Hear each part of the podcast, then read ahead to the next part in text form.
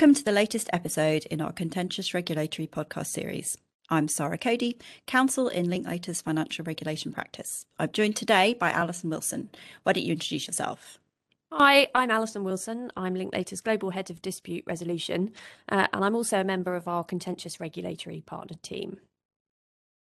In its strategy for 2022 to 25, published in early April, the FCA sets out its plan to improve the redress framework, maintaining that ensuring customers have appropriate access to redress when things go wrong is a key element of its duty to protect consumers from harm. So, in this podcast, we're going to outline the FCA's powers to order firms to pay redress, to trace the journey of their use by the FCA, and to pose some questions about how those powers might be used in the future.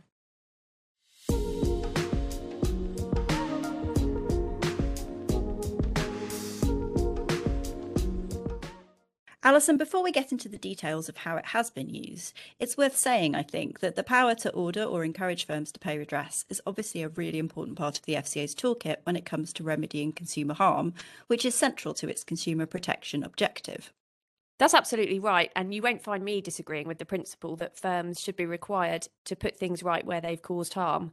And I think we only have to look at the budgets that big firms put into proactive remediation to see that they take that obligation seriously too.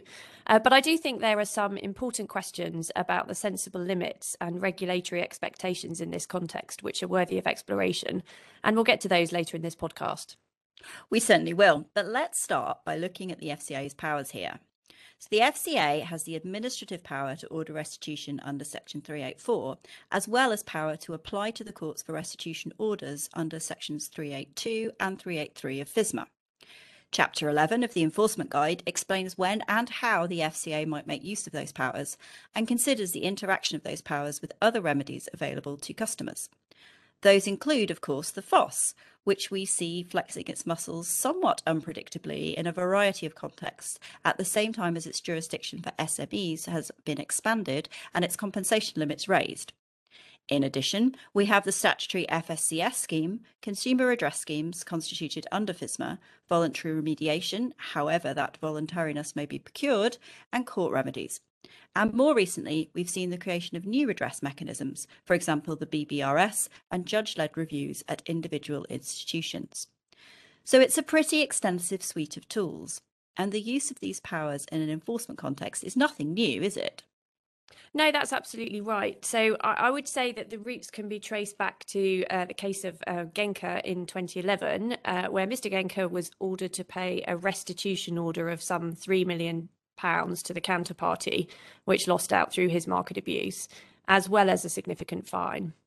And that was then followed by two very familiar uh, to practitioner market abuse final notices, uh, where statutory restitution was ordered under Section 384 um, rather than voluntary remediation being agreed. So, first we saw um, the Gavin Breeze final notice in 2016, and then uh, perhaps more significantly in terms of market profile in 2017, uh, the Tesco case. Um, the Tesco final notice was notable, of course, for no FCA fine being levied against Tesco, although it created a false and misleading impression um, and that was because Tesco had paid a penalty under a separate uh, deferred prosecution agreement it entered into with the SFO uh, in relation to the same conduct. But we haven't just seen restitution ordered in a market abuse context, or even by just relying on Section 384. We began to see the rise of large scale and hugely expensive voluntary remediation and redress schemes in the wake of the financial crisis in 2008. A classic example of that is remediation for PPI mis-selling, where the total industry-wide remediation paid from 2011 to date now exceeds 40 billion, and that's excluding the extensive administration costs. So whilst this generous remediation didn't stop the FCA pursuing a number of high-profile enforcement actions, we did see the extent of remediation being cited as a mitigating factor in reducing the penalties levied in that context. That's absolutely right, Sara. And I think another case that's worth mentioning here in that context is the now somewhat controversial interest rate hedging products, uh, IRHP uh, redress scheme. And that was agreed through bilateral undertakings with the affected banks and then supervised um, by skilled persons. That's right. And that's something which has been in the spotlight again recently following the TSC scrutiny and the recent SWIFT review.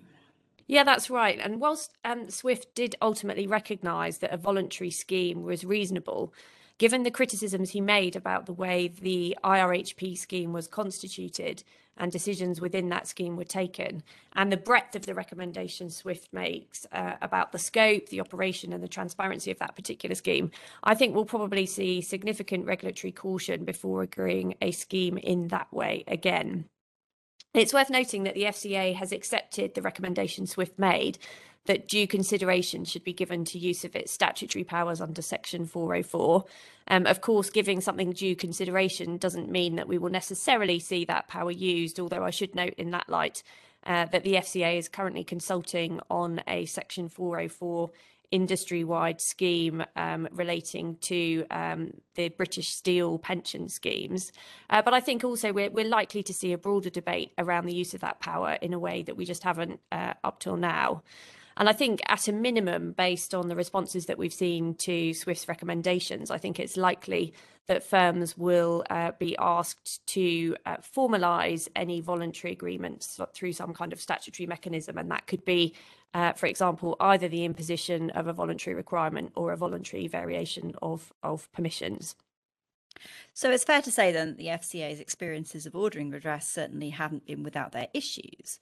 And picking up on that voluntary theme, in 2020 we got the RedCentric and Aviva final notices. Both of these related to misleading market statements. And whilst RedCentric was publicly censured, neither was penalised in respect of its false and misleading market statements in the light of their voluntary redress schemes. That's right. And we're certainly now seeing many more instances of remediation being agreed in the context of uh, Principle 6 and Principle 7 breaches in the retail se- sector.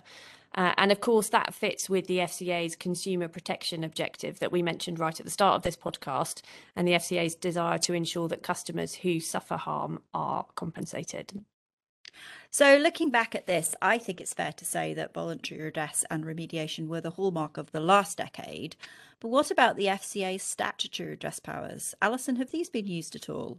Yeah, these have absolutely continued to bubble away in the background. So um, we saw a mixture of statutory redress being ordered against Vanquis in 2018, and that was for Principle 6 and Principle 7 breaches. And at the same time, uh, voluntary redress was, was also paid, and that, that voluntary redress related to a period um, in the company's activity before the FCA took on consumer re- credit regulation.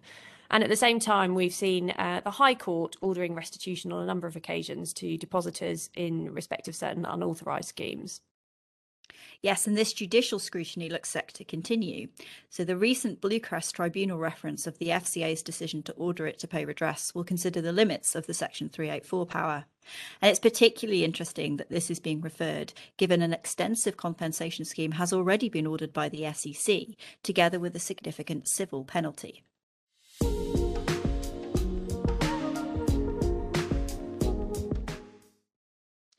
So that's been a brief step through the history of the FCA's use of its restitution powers to date. But now, in the next section of this podcast, let's move on to look at some of the questions that its current practice raises uh, for the future use of this power.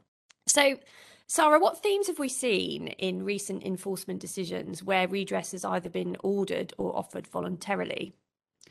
Well, we're starting to see an increasingly expansive view of what losses an apparently deep pocketed bank should cover. So, the recent Barclays final notice in connection with the losses caused by Premier FX is a really good example of this. You'll recall that Premier FX had undertaken deposit taking and investment dealing without the necessary permissions. Barclays, as its primary banker, was found to have breached Principle 2 in its ongoing AML and EDD checks. Barclays provided voluntary redress to compensate all customer losses, notwithstanding the fact the FCA accepted that Barclays was not the primary factor in the customer's losses, and in fact had no direct relationship with the customers in question. So, from reading that final notice, one might reasonably ask, I guess, whether banks are now to be considered as providing some kind of insurance against rogue firms, perhaps even looking at the facts of that case, rogue firms that were themselves authorised and supervised by the FCA. I think that's a very reasonable question to ask, yes. Uh, and I would say uh, that I think similar questions can be raised in connection with topics such as APP, so authorised push payment fraud, uh, and also the approach that the FOS um, seems to be adopting to Section 140 CCA claims. Uh, we're seeing those in respect to products such as uh, timeshares and, and solar panels. Uh, and I think these um, fact situations are interesting because the protagonists have largely gone out of business uh, and the FOS is now looking to affix the credit institutions with resulting customer losses. Uh, and that seems to be irrespective of their limited role in the processes in question. On the other hand, and perhaps more positively from a firm perspective, we also see a fairly expansive and creative view to the type of redress that might be taken into account by the FCA in forming its view on penalty.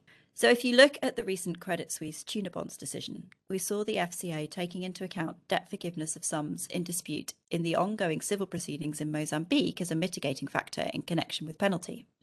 And this was something quite outside the FCA's purview, and we actually saw it give dollar for dollar credit for that in reduction of the penalty.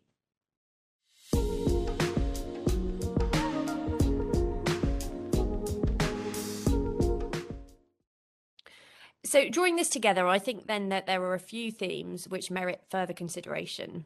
So, first, just how far will the regulator, or indeed the FOS, expect banks to go in compensating customers where the banks were not the primary actor, or indeed they may have got something wrong, but there was no obvious customer detriment flowing from the breach?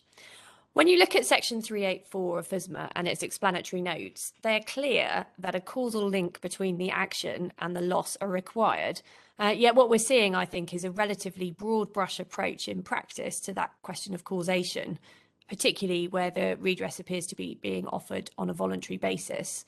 And I'm particularly interested to see how that evolves when the new consumer duty is introduced. So, what will be deemed to be a good outcome for retail customers under the new Principle 12 in a remediation context?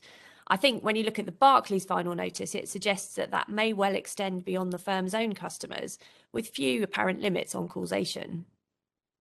Secondly, most firms would, I think, find it helpful to understand what principles are guiding the FCA's use of restitution in an enforcement context, particularly when and how financial penalties will be imposed where remediation has been provided. So it's difficult to predict at the moment when restitution will result in either no disgorgement or a small mitigation discount, and when it has no apparent impact at all on the outcome. The FCA will argue, of course, that this is all fact specific, but I don't think that can be the complete answer. Yeah, that's right. It's a, that's an interesting question, Sara. And I think, thirdly, it's going to be interesting to see how attempts to put proportionate limits on the population of in scope customers for remediation exercises are received.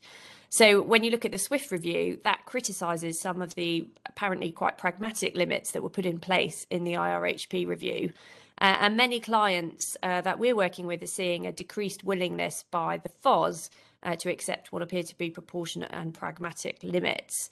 Uh, and I think, again, when one looks at what might happen post the introduction of the consumer duty, I know there is a fair degree of concern from practitioners about the interaction uh, with the FOS in the context of remediation and restitution, uh, despite the FCA's assertion in the various consultation papers that it will work with the FOS to ensure consistency. Finally, we could argue that the FCA should be doing more upfront to ensure that parties have sufficient funds to cover redress which might become due, and so avoid having to go after the deep pocketed institutions who play a much more remote role in the loss when the firms closest to the problem have failed. And this brings us neatly back to where we started and the FCA's strategy for 2022 to 25. In this, we see an increasing emphasis by the FCA on the fact that those firms that cause harm should pay for it. This means ensuring that fewer firms fail owing redress to consumers, which then has to be funded through industry through the FSCS levy. The FCA wants to see more customers getting redress from the firms that owe them money, and that will be looking at intervening earlier so customers have access to redress before firms fail, as well as improving firms' overall financial resilience. This should reduce the need for the FSCS to step in and reduce the amount of levy funded by firms, which I'm sure would be a welcome development for everyone.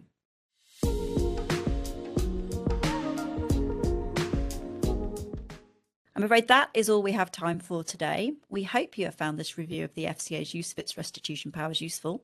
If you are interested in reading more of our thoughts about current and upcoming trends in FCA and PRA enforcement work, you can find all our publications on linklaters.com, along with a range of other enforcement and financial service focused content.